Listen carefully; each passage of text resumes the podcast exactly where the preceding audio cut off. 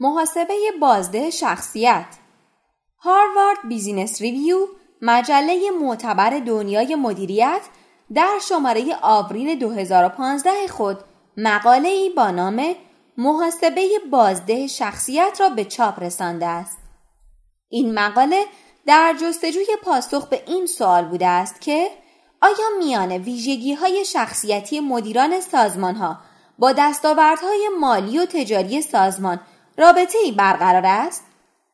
محققان برای دستیابی به پاسخ با بررسی بیش از پانصد صفت اخلاقی چهار اصل اخلاقی اساسی را برگزیدند که شامل یکپارچگی، مسئولیت پذیری، بخشندگی و دلسوزی است. این چهار اصل در هشتاد و چهار سازمان غیرانتفاعی آمریکایی مورد پرسش قرار گرفته است. سازمان‌هایی که عملکرد تجاری آنها نیز مشخص بوده است. نتیجه کاملاً قابل توجه و البته مقداری دور از انتظار بوده است.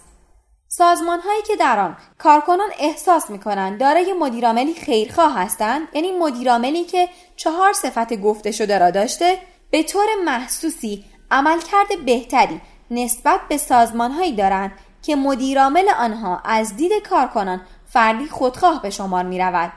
نکته جالب اینجاست که معمولاً این گونه مدیران از این ضعف شخصیتی خود آگاه نیستند. در همین پژوهش مدیرانی که از دید کارکنان خودخواه بودند به خودشان امتیازات بسیار بالایی در این چهار اصل دادند، در حالی که مدیران خیرخواه با داشتن مقداری تواضع به خودشان نمرات کمتری دادند.